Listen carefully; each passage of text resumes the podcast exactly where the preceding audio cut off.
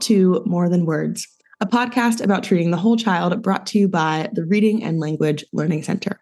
I'm your host, Tristan, and today I'm joined by licensed psychologist, Dr. Carey Heller, to discuss ADHD and anxiety. Hi, Dr. Carey, how are you? Doing well. Thanks a lot for having me. How are you doing today? I'm awesome. We're excited for you to be here. And I think this is a really good topic, um, especially as we're getting started with the school year to jump into. Yeah. So let's start with an introduction. Tell us a little bit about who you are and what you do. Sure, absolutely. So I'm a clinical psychologist. I specialize in ADHD and executive function issues. Executive functioning is kind of an umbrella term that's often used to describe a variety of skill sets in terms of planning, organizing, task initiations, getting yourself going with things, using memory skills effectively. So most skills you would think about in order to complete a task, including homework, schoolwork, m- most other things for any of you listening things involved in actually getting yourself to find to find the podcast and hit the button to start it. So there, there's it's a very vital skill set. Uh, but anyway, but I basically help people overall to be better organized, more productive, focus better, and really to thrive in life. I do therapy and coaching, uh, formal testing to diagnose ADHD, learning disabilities, and related items, and also run an executive functioning boot camp. Awesome. That's fantastic. um, and where are you if people are looking to find you? Sure. So, so physical office is located in Bethesda, Maryland, near Montgomery Mall. Uh, I also am available in about 37 states online through oh, wow. uh. That's awesome. Okay, perfect. So, um, what is your website if people are looking for it? Oh, sure. Uh, HellerPsychologyGroup.com. Perfect. And I'll put that in the show notes. People will hear it and they'll also see it and they can click the link and stuff. Perfect. Thank you. Absolutely. So let's hop right in. Um, first things first, what's ADHD? Definitely good question. It's always good to figure out, you know, we're going to talk about something to define it. So, attention deficit hyperactivity disorder. If you want to get very technical, the DSM 5 TR, it's the manual that clinicians use to that has the criteria. It's classified in what's called a neurodevelopmental disorder, but you know, sort of really what it is, it's a it's a disorder that impacts self-regulation. So the ability of you know what what how well someone can you know basically focus their attention, their actions. So essentially, if someone needs to do something, it impacts you know if if some if someone's really interested in something, they can probably focus reasonably well on it. Right. If it's something they enjoy, but when you are presented with something that isn't really that enjoyable, for people with ADHD, it's often a lot harder to focus. Right. and do stuff. So, for example, you know, sort of a good example might be, uh, uh you know, a child can sometimes sit for hours playing video games, even if they have ADHD. But if they're mm-hmm. interested in it, they're going to keep, they may be able to do it quite well and focus. But you know, put the same child with, let's say, a math worksheet. If they really mm-hmm. don't like math, have a hard time with it, you know, the issues of focus are probably going to come into play there. So right. with ADHD, you have the issues with attention, and then some people with ADHD also have issues with hyperactivity, which is the idea of excessive movement. So the child that's, you know, bouncing their leg up and down, that's mm. fiddling with everything in sight, that just constantly has their hands in everything and can't sit still. Right. And also impulsivity. And impulsivity can be verbally in terms of, you know, calling out in class, mm. um, not being able to wait their turn to say something that's on their mind obviously it can also involve actions in terms of doing things without thinking which certainly as kids get older i mean even at any age can, can create issues but obviously the severity of that can definitely you know get worse as a, or not the severity of the act but you know basically if you know if you have a five year old does something impulsively chances are you know they might get a little hurt worse case but you know certainly you put a you know someone when they're driving or something like that that's really impulsive that can mm-hmm. obviously create more significant issues so it's definitely important to really address this stuff when kids are younger if possible Right. Yeah, I, I don't think I realized the impulsivity part um because that is like something that I'm sure um teachers are like that disrupts my class or whatever. Um so that's interesting to think to mention and um that you could I don't know how that is like worked with. I think I've heard more about um like the hyperactive portion um, of ADHD and how people like try to work through that so that like I said the impulsivity is interesting to me. Um but the other portion of what we're talking about today is anxiety. So do you mind going ahead and defining that as well? So absolutely. Yeah, so anxiety is really the idea of someone being, you know, nervous nervous about something. Mm-hmm. So something you know, kids and adults even can get anxious for different reasons. So especially with kids, sometimes it may be anxiety about a social situation. So when in a situation socially, especially with kids they don't know, they may kind of clam up or right. they may, you know, their heart may start racing, or they may, you know, feel very tense. Same thing if they have an exam. Again, anxiety impacts people differently. Um, another common one is feeling overwhelmed when you have a lot to do. So, mm-hmm. you know, a child comes home, they're ready for their homework, and they're so anxious because they have so much to do, and they feel like, oh, I can never get this done. Right. So there's, you know, a lot.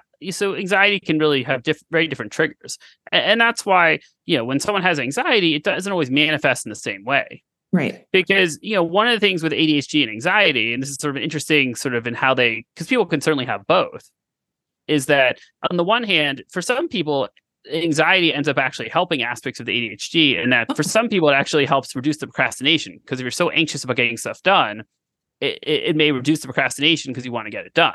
Right. Obviously, that's not always the case. There are definitely right. lots of people with ADHD and anxiety where the anxiety worsens the ADHD symptoms and make it even harder to get started because then you're procrastinating both because you have a hard time getting started because of ADHD, but you're also anxious and feel overwhelmed. So that also leads you to procrastinate. So it does. So again, that's where these things really it's not one size fits all that the right. symptoms can really impact people differently and sometimes the interplay between anxiety and ADHD again can also impact kids quite differently right so that was what I was going to ask you next was do they like often exist together and is there a reason for that? Yeah, I, I mean it depends again, every child's, you know, can be at least somewhat different, but you know, there are certain times where if someone has ADHD, at some point there's some level of self-awareness to recognize, oh, I have a hard time focusing or mm-hmm. I'm not good at this. And so that of itself can sometimes, you know, create anxiety because if you you you go into a situation you know you're not good at this or or whether that's act, you know actual or good an accurate perception or not it creates nervousness. So certainly the adhd can over time you know certainly create anxiety but anxiety can certainly be there separate from adhd as well. Right. Um but with kids with adhd is the anxiety different than kids without adhd um, I mean, certainly there's anxiety symptoms that are present if someone has anxiety. So that in itself would be different. But again, it depends. There are some people with anxiety HD where the anxiety, you know, reduces the procrastination piece and mm-hmm. creates more of a, a, sense of motivation to do something. Right. There are other cases where the anxiety causes people, you know, can cripple kids and, you know, they shut down.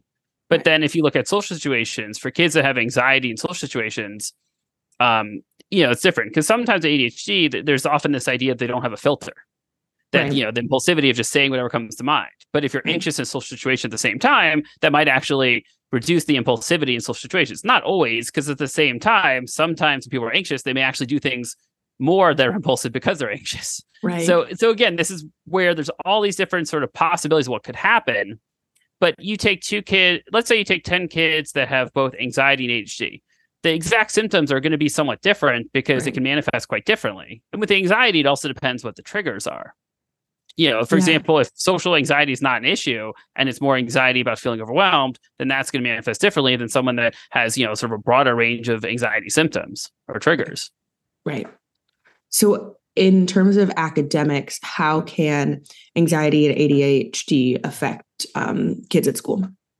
Sure. I mean, it definitely can impact them a lot. I'm sure. Um, I mean, first of all, something you mentioned earlier about the idea of you know the impulsivity and the or hyperactivity in the classroom. A yeah. lot of times, kids that have more of either the technically hyperactive impulsive kind or oftentimes it's more under the umbrella of the combined presentation where they have atten- inattention symptoms and hyperactive slash impulsive ones those are often the kinds of kids that sort of teachers often recognize first in terms of having right. trouble because they're being disruptive in a lot of cases right. whereas a child that just can't focus well obviously that's a, definitely a very big issue a lot mm-hmm. of times it's not as noticeable especially when kids are a lot younger so t- teachers don't pick up on it if the kid's not being disruptive right um, but in terms of how it impacts the classroom so, I mean, ADHD itself can certainly impact a, a child's ability to focus, to process and retain information. I mean, because if a child's sitting there and let's say it's a math lesson and they're kind of half zoned in, keep zoning in and out, they're going to miss parts. So they may not fully understand what to do, or they may think they understand it and then miss steps. Right. And then when they're actually doing the work, you know, they may, you know, miss, especially like stuff that involves a lot of steps. That can be especially challenging for kids with ADHD. Right. Um, and if you don't really under, learn stuff super well to begin with, then it makes it a lot harder to really retain that information long term, right. or when it comes time to apply it, you know, on an exam. So it can definitely impact learning a lot. Obviously, it can impact social relationships. Um, certainly can lead to you know conflict with teachers if they're being disruptive especially because one of the things that's really hard is that you don't want to use it as an excuse but if a child mm-hmm. legitimately has a hard time controlling their behavior and you know they keep internalizing and say oh i'm bad because my i keep getting into trouble that does, certainly doesn't feel good for the child right. but it's hard especially if you don't really understand ADHD a lot of times the teacher might say oh you have to behave better you have to do this but and well again you don't want to use it as an excuse it's hard because it's not like a child is you know intentionally choosing to to act out or do something that's disruptive right yeah um and do teachers often help identify that like a child has ADHD to the parents? That sounds like kind of confusing, but do they notice things and then they speak to the parent and they're like, hey, I'm noticing this in class? I think it depends. I, mean, there are definitely teachers that I think, especially when a child, at least just anecdotally, when a teacher is, when a child's being really disruptive and it's impacting a class, a teacher's probably more likely to say something to a parent, mm-hmm. You know, and try to address it. Or, I mean, certainly if, if a, if a teacher is seeing something that's an issue, you know, the, the hope would be that they'd mention it to the parents. Right. But you know, I think there are definitely some kids where you know the teacher recognizes the issue, they bring to the parents' attention, and the parents fi- you know figure out what's going on and address it. And then maybe it's they you know do formal testing to figure out what's going on. You know, mm-hmm. in some mm-hmm. cases, you know, there you know schools will do testing sometimes, or sometimes parents will go to a pediatrician as a starting point. Right. Um, but you know, I think one of the hard things is that you know there are lots of times where you know I see kids where you know, teachers have said, oh, the kid's fine, or maybe they have a little issue with this, but it's not a big enough concern. But then, you know, I do testing and there's quite a bit going on. Or you look kind of, you put all the pieces together from year to year and look through the history, and there's a lot more than I think any one teacher realizes. Right. So the parents, do they normally identify that before um like a teacher has to come to them and ha- what do they no- no- notice um, to finally say like i think my kid has adhd I mean, oftentimes it's you know issues with focus that you know my child can't stay can't stay focused in class, or you know I've you know getting these reports from school that the kid my child can't stay focused. Issues with organization. So you know a lot of times, especially when kids are younger, the child you know the um you know, a lot of the teachers will have, you know, you have to put the homework in this folder or, you know, mm-hmm. have a organized binder in a certain way. And so a child has a hard time kind of following that system or is constantly forgetting things or, right. or has a hard time remembering to write down their homework assignment or know what the homework is, or even using an online portal to keep track of assignments to getting yeah. assignments turned in late. Those are definitely some of the red flags I see quite a bit, you know, when a parent sort of comes for an evaluation, you know, for their child for ADHD. And for anxiety or, um, what do parents like normally see? Um, I mean, again, it it, it can be it certainly is different, but depending on the trigger of the anxiety. But you know, a lot of times it's feeling overwhelmed very easily. The idea that mm-hmm. you know little things just you know being having to transition one thing to the next can cause a lot of anxiety, or feeling overwhelmed every day after school when when a child has to sit down and do homework. Right. And is it normally like outbursts that parents see, or do they just get nervous and shut down like what kinds of things do you hear very often as really it's sort of both i mean there's okay. there's some people you know kids teens where you know they sort of they shut down and just they just can't function because they're so anxious there are mm-hmm. others where you know they either redirect that anger that sort of that anxiety into something else whether it's i don't know sort of going at it with a sibling or right um you know or sort of blowing up out of anger mm-hmm. which then sort of reduces having to deal with the anxiety of the doing the homework Right. And do parents normally come in and say like like they're if they're noticing both those things in their child, like get them tested for both the things at the same time, or do they just say like I'm noticing my child's having a hard time doing X Y Z, and then they are diagnosed diagnosed with both, but parents might not have noticed. Um, I mean, in general, when you do testing for for ADHD, you really have to kind of look at everything mm-hmm. to the extent mm-hmm. that you can. So, for example, anytime I'm doing tests for ADHD, you know, I'm automatically looking at is there anxiety, is there depression, Takes, you know, if there's any other red flags that I would look at, you know, is there OCD, is there autism? Right. Because the hard part with kids is there's so much overlap. Because if yeah. you look at ADHD and anxiety, for example, you know, hard time focusing or concentrating, that fits both of them. Um, mm-hmm.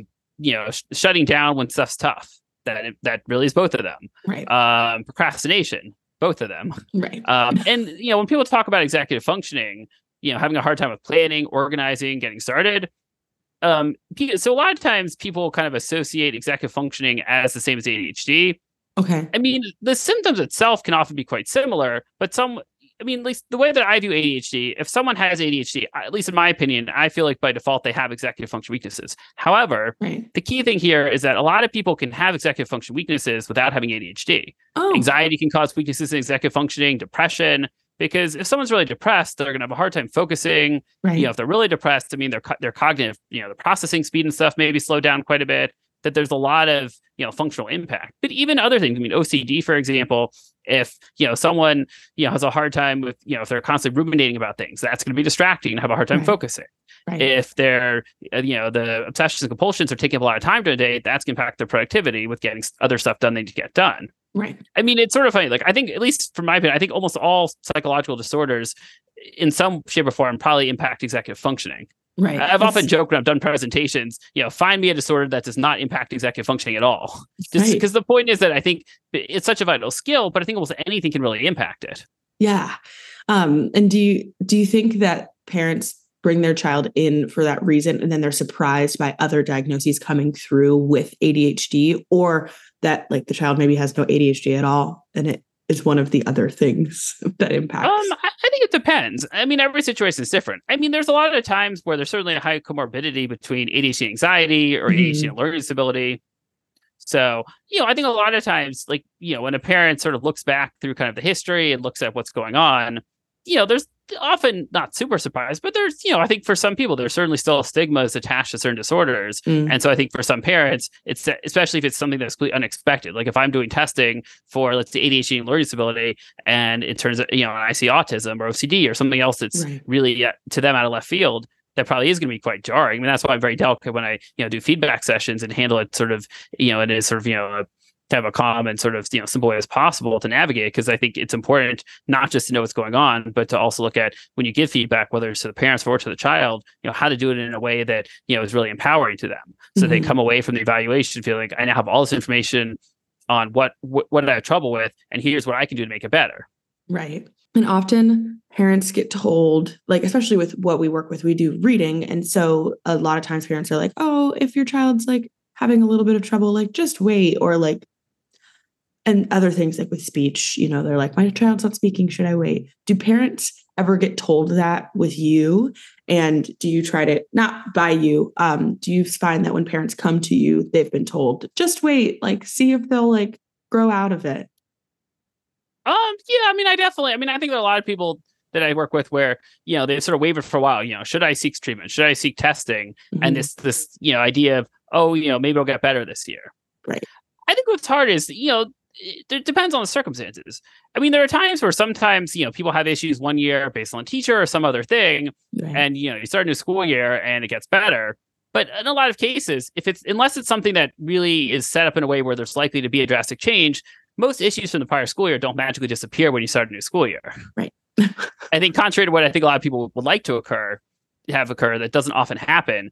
But I think also it's hard. I mean, obviously, as you know, you know, people develop in terms of you know reading level skills, things like that. You know, at somewhat different rates. yeah. I mean, again, I think there's a difference if we're talking about a kindergartner or a first grader versus you know a third or fourth grader. Mhm. That you know there is some. And again, I think you know diagnose. I mean, even with ADHD, I'm really not a big fan of doing testing for real little kids because I think there's you know especially in you know boys, there's you know a lot of kids that you know have a hard time sitting still and they're four or five, and you know it doesn't automatically mean they have ADHD. Right. I was going to ask, what is normally like the um, youngest you see come in to the office?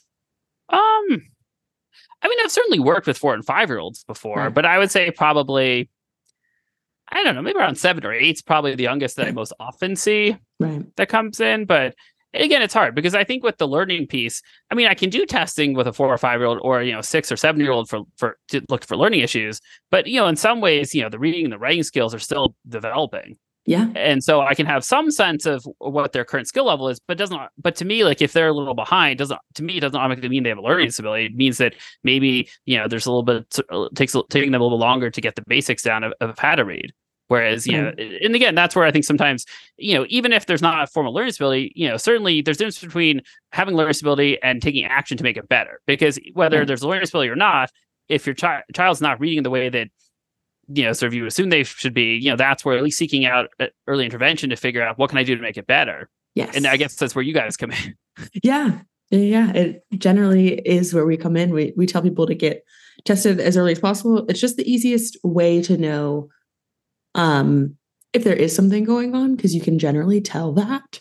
Um, and then you can go from there. But you know, if you get tested and nothing, there's you don't see anything, you can go on about your merry way. But a lot of times we do see kids wait until like later. Um, but once you're in the middle school realm, it's hard to get caught up from, you know, having if you're in middle school and you have a third grade reading level, that's really difficult to um, build back up. So it's easier, just especially with reading, for um, getting the diagnosis as early as possible because then you could just, you know, improve the skills a little more on par with classmates so the kids don't feel as behind. A lot of times, kids with dyslexia are super, super smart, have very high IQ.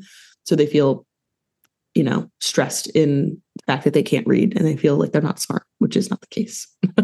um, Right. So but, it definitely impacts the emotional piece as well. Yeah. When someone's struggling with school. And so that's why I agree. I think getting the early intervention is really important. But also, like, if a parent, I mean, one of the biggest piece of advice I can really give to any you know parents out there that are listening is the idea that if you think your child might have a particular issue, at the very least, you know, contact a professional and you know talk to them even if yep. like they're definitely parents i talk to when you know when they contact me about testing you know i ask them i don't just say oh let's do testing right. i you know ask them some questions i get a feel for what's going on and you know lot, i mean a lot of cases i would say based on what they're saying i think we should do testing but there are definitely a fair amount of times where i may say based on what you've just described i think why don't we wait a few months see see how the new school year goes and then to reassess. Or like sometimes right. if kids have gone through a huge life change in the moment, you know, parents yeah. gone divorced or some other thing that actually could really be impacting things emotionally, it may not be the best time to do testing because you may not get as clear a picture of things. Right. Yeah, that is interesting. I did, I definitely didn't think about that as much. Um, because generally, like I said, when we get we get people calling to do testing, they're like, I've noticed my kid can't read. And it's like they've noticed it for a while it's less so um right and again like i also think that portion. well obviously there could be an emotional piece to some degree to reading i, I think it's more of a functional aspect right. I, you know it's more i think adhd and behavior certainly i think could have more of a psychological component to it in some ways right. than trouble reading it certainly could have some but again right. it's you also want to look at things globally like so for example when i do testing for you know for learning disorders and reading one of the things i also look at to extent i'm able to is vision Oh, because there are yeah. a lot of times I'm referring out to you know optometrists because there are times where even if it's not the primary issue, you know issues with vision tracking can sometimes mm. really imp- obviously you know, impact reading a lot, you know, and right. writing and other things too. Yeah, and since we do speech, um, sometimes we do hearing testing too because parents think that like their kid maybe just like isn't responding to things and they're confused by that, and you're like, okay, well, can they hear you? like we got to start there. Right. And also the same idea that even if a kid can, can technically hear, how's their auditory processing? Because there's right. some kids that, you know, may do okay in, you know, super basic hearing test. Mm-hmm. But when you have to actually, you know, listen to things that are, you know, close by or far away or block out background noise, some kids have a much harder time with that. Right. Yeah. Well, so that's, I mean, that's why we named, we started this podcast because it's, you know, treating the whole child. Like you said earlier, you got to look at everything. Otherwise, you don't always get the full picture. And one, especially like you said, with executive functioning, a lot of you know different psychological things can impact the executive functioning so that's i mean this is great we're talking about this. Um so once kids get a diagnosis from you let's say you've got a kiddo that gets um, anxiety and adhd what do um, parents normally do for therapy with you? Sure. Um I mean, so certainly there's again, it depends on it's not one size fits all. So it depends right. what are the what are the actual issues at that point that they're seeing. So some of it would be you know doing therapy to address the, the emotional impact, so self esteem, okay. things like that. Yeah. You know, then working a lot on practical strategies. So for example, with working on the hyperactivity, you know, one of my sort of favorite things I like to focus on is this idea of harnessing fidgeting to improve focus. So the idea is if a child is, is basically bouncing their leg or fiddling with things, um, you know, clearly they need that ex- excess movement and that's that's sensory stimulation. But if you right. can basically harness it in a controlled way, so for example, with doing homework, um, one of my favorite things to recommend for for kids is to use like a desk bike or elliptical that they oh. can pedal on while they're doing homework. I mean, yeah. not for you know a high intense workout, but the right. idea is that if they're going to shake their legs anyway by you know pedaling lightly while they're working what it does is it tricks the mind into thinking they're more interested in something than they are and oh. so it oh. essentially replaces that would would otherwise would be kind of aimless movements that could be distracting and, and sort of channels it so allows them to be more engaged and focused on whatever the task is at hand but right. the idea behind it is it has to be mindless so for example um, you know if anyone out here remembers fidget spinners yes. you know i think they were majorly mismarketed i think a, a sign that they were on their way out was I think a couple years ago I'd seen I think the one the clearance rack at I think Bed Bath and Beyond, which I guess is, I think it's gone out of business since. So I guess it's also dated. But you know, but but but the idea is that you have to be able to to do it mindlessly because if you have to look at it while you're while you're doing it, it's even if you're even if you're you know auditory attention is fine, you're listening, you're missing all the visual cues. Right. So the idea is anything they're using as a fidget tool or device, even if it's on your hand, you have to be able to do it without looking at it, really thinking about it. Right. Um, one thing that I think is really interesting, I'm a knitter and I feel like I've seen a lot of people knit in like classes um, because they're like, if I can do something with my hands, then I can focus better. Has anyone ever been like, I would love to knit? um, I mean, probably. Yeah. I, I, mean, I don't know as many kids that knit, and well, I certainly work with you know boys and girls. I definitely okay. end up seeing more boys than girls. Okay, just the way it works. It, but um, I've definitely people express interest in knitting. It's not as common as as you know other things, but like or you know doing stuff with GIMP or you know th- things along those lines. You know, right. or, and again, it depends how complex of a stitch it is in terms of how much they have to think about it. Right. Yeah. Um, but knitting, I think, sort of the idea behind that though is because you need your hands. It depends what you're doing. So yeah. if you're sitting reading a book and you can have the book propped up and you don't need your hands or anything, something like knitting could work extremely well. Yeah. When you're doing something that involves your hands, and obviously with a computer, most times you need hands, both hands to type. Mm-hmm. That's where doing stuff with your feet sort of can often be more helpful. Yeah. And has there been um do people have like little uh like walking pads? Have you noticed that um being another popular one? Um I don't know that I've seen kids that I've worked with use the walkie pad. I think okay. the idea is great. I think the idea is great. It's the similar same idea of the desk bike or elliptical. Right. Um, this is you know something you just stick under the desk and, and can do it. Right. I think it's hard. I think there's some people that can or you know kids that can focus really well doing something that's sort of mindless, but others I've noticed sometimes have a hard time with the standing piece. Oh, so that's, yeah, that's where you know another recommendation would be kind of like a standing desk and a balance board. Right. But for some people, the idea of having to stand up while they're working is sort of hard and creates a harder time focusing. So that's where something they can sit while and basically so the only difference is they're moving their legs as opposed to have to stand. Can have, but again, right. everyone's different. Yeah. I mean, using like a yoga ball chair or wobble chair, you right. know, or other good things, because those sort of require at least a little bit of movement to hold yourself still. Right. But again, that's where because everyone's different, you know, trying out a couple of these things, seeing what works, you know, for your child. But I also think getting their buy-in. So instead of just going out and buying all this stuff to say, you know let's think through together how can we how can we make things better? So we've identified the problem is that you have a hard time seeing someone you're doing homework. So if we do you have you know to ask them first do they have any ideas on what they could do to make it better? And then you know if needed then offer you know i've seen this desk bike you could use where we you stick it on a desk and you pedal you know while you're doing homework. Do you think this might be something worth trying? Yeah and then this way by taking a collaborative approach i found a lot of times you know you get more buy-in from kids and so it becomes easier for them to try to use this stuff. Plus, also right. for a lot of kids, if they feel like it's very forced on them, they're going to push back, even if it's a great idea. Right. Yeah. um, and do you notice that those things also help with the anxiety portion, or is there other are there other tools that help with anxiety in the ADHD? Um, so it depends. I think for some for some people, the the physical piece does really help with the anxiety also because you know the other thing too is you know going back to this idea how there can be a lot of overlap between ADHD and anxiety. When someone's really anxious, they can actually fidget because they're anxious. It's not always right. because of hyperactivity because of ADHD. Right. So sometimes the physical movement can be really helpful, you know, for the anxiety itself. Other times it's also just the, the act of like it's one one other thing that it, it creates something else to take, you know, even unconsciously take their mind off of the anxiety to then make it easier to get started or to, you know, tolerate those feelings. I mean, other strategies for anxiety, certainly there are breathing techniques you can do because if you think about what the physic what happens when someone gets anxious, again, there can be differences, but you know, some people maybe their heart starts racing or they may start, you know, breathing really heavily or they mm-hmm. may feel very tense.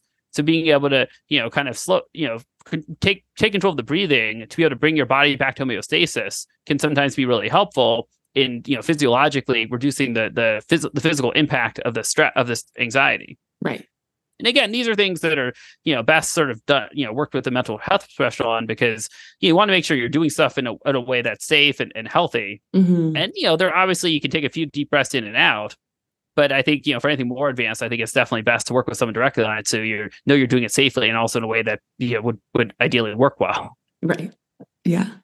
And do you often have like tips or anything that you give to parents or teachers um, so that they can better manage their ADHD and anxiety? Yeah, I mean, in general, my approach is to try to help kids to do as much as they can themselves. Mm-hmm. Just because the more you, they can sort of be self-reliant for right reasons, I think that's better. But obviously, depending on the age and presenting issues, they certainly need at least some, if not a lot, of support by you know adults. Right. And so the idea would be, for example, in school, to figure out based on the particular class, you know, when might be a good time for a break. Because mm-hmm. if you recognize that you know X number of minutes approximately into the class period a child you know is having a hard time focusing and really needs a break or needs to get up setting it up where you know if there's a certain structure of the class where they could you know take a quick break let's say to get a drink of water or something where they're not going to miss instructional time or other stuff or minimize that that would be best. So right. you know making a plan for each class to get an extra break if needed um, to be able to sometimes move to a different part of the room to do work. Um you know that those are you know a couple a couple of strategies that are, they're often helpful Right. You know, a lot of it's figuring out like what are the the issues that present in that class because sometimes you know what may occur in a reading class may be very different than what occurs in math or science. Oh yeah. In terms of what the needs are. And so not everything is universal. I mean, it's sort of like, you know, with a 504 plan or IEP, it's yeah. great to have those accommodations in there. But sometimes if they're so general, unless you actually tailor them even informally to meet the needs of each class, sometimes they really they're, they're, they certain ones don't always end up being as helpful unless they're mm-hmm. actually mm-hmm. matched up. Like say like one of the things that in some cases I've seen you know, a, a reduced workload accommodation, which okay. again, that's not as common. But the hard part is it really depends on the class. Like, for example, in a math class, I've seen that where sometimes it involves, you know, do you know, doing all the odd number problems or less math problems. But in other mm-hmm. classes, it's often much harder to determine how, what does that actually look like. And then half right. the time, stuff's not implemented because no, no, one's really sure how to actually implement it unless mm-hmm. there's an actual discussion with the teacher about it. Yeah, and that's tough. Um, and what um, do you have any like quick tips that you would give a parent to help their kid maybe like do homework or something at the end of the day that's not because i'm sure a lot of times parents are like you can do it like and they try to give encouragement in a way that maybe isn't the best for their kiddo because they're it's what they think would be helpful um so what do you normally say to them? Sure. I mean so i think take a step back and kind of looking at first of all having a separate team that they can follow that they're willing to sort of set up and use can be really helpful. So having, you know, a plan, you know, for based on the after school activities, when are they going to do homework? Are they going to come home and do it before they go out for an activity? Do they do it when they get home? But having a clear sense for each day of the week based on their schedule of when they're going to start homework would be good. Okay. Having a set space that they use ideally just for homework would be good. Yeah. Because, you know, if they do homework in the same place or watching TV or doing other stuff or playing the computer, it's it's gonna be hard to train them to just do work in that area. Right. So I think that's sort of a good starting point. And then from there, figuring out, you know, something along the lines of, you know, if they need help, you know, writing out a simple list of what assignments they're going to do. Like what I find helpful is for kids to, whether they do it through an online portal or, you know, or paper planner, basically is to look essentially in some shape or form, have the assignments listed out that they're going to work on that day and estimate the completion times. Because yeah. what this does is they can tally that up and it gives them a sense of, oh, I need to focus for approximately one hour today. Okay. And it may not be exact, but right. basically it takes away that idea of the unknown. Because sometimes the idea of, oh, homework's going to take me forever can be a huge, you know, deterrent to starting. But right. knowing that there's an actual time attached to it can, can sometimes make it easier to get started. Plus, also, if you have a child who's procrastinating a lot, if they have some sense how long the work's going to take, there's less likelihood they're going to leave it and then suddenly run short on time to finish it. Right. Especially if there's some sort of buffer beyond the actual time before they have to go to bed. Right. Yeah. Yeah. I think that was my last question for you. I'm trying to think if there's anything else. Do you have anything you want to mention before we wrap up here? Sure. Um, I guess one thing to mention in terms of online resources. So, um, CHADD, um, is, you know, is a really great resource for everything ADHD. Um. They have, you know, I mean, hundreds of ar- thousands, or actually more than that, of articles online. They have various toolboxes based on the presenting issue around ADHD, and so you can download, you know, podcasts, all sorts of stuff. So it's a really great resource for um, pulling you know, everything you can about ADHD if you need sort of a good online resource for stuff. Okay, that's awesome. I don't think I've I've heard of that. You said it's called CHADD. Yeah, it's c h a d d dot org. Okay. Yeah, it's a national nonprofit that's really focused on helping people with ADHD. Wow. Okay. I'll definitely put that in the show notes. I think that would be awesome for parents to be able to um, use. Yeah.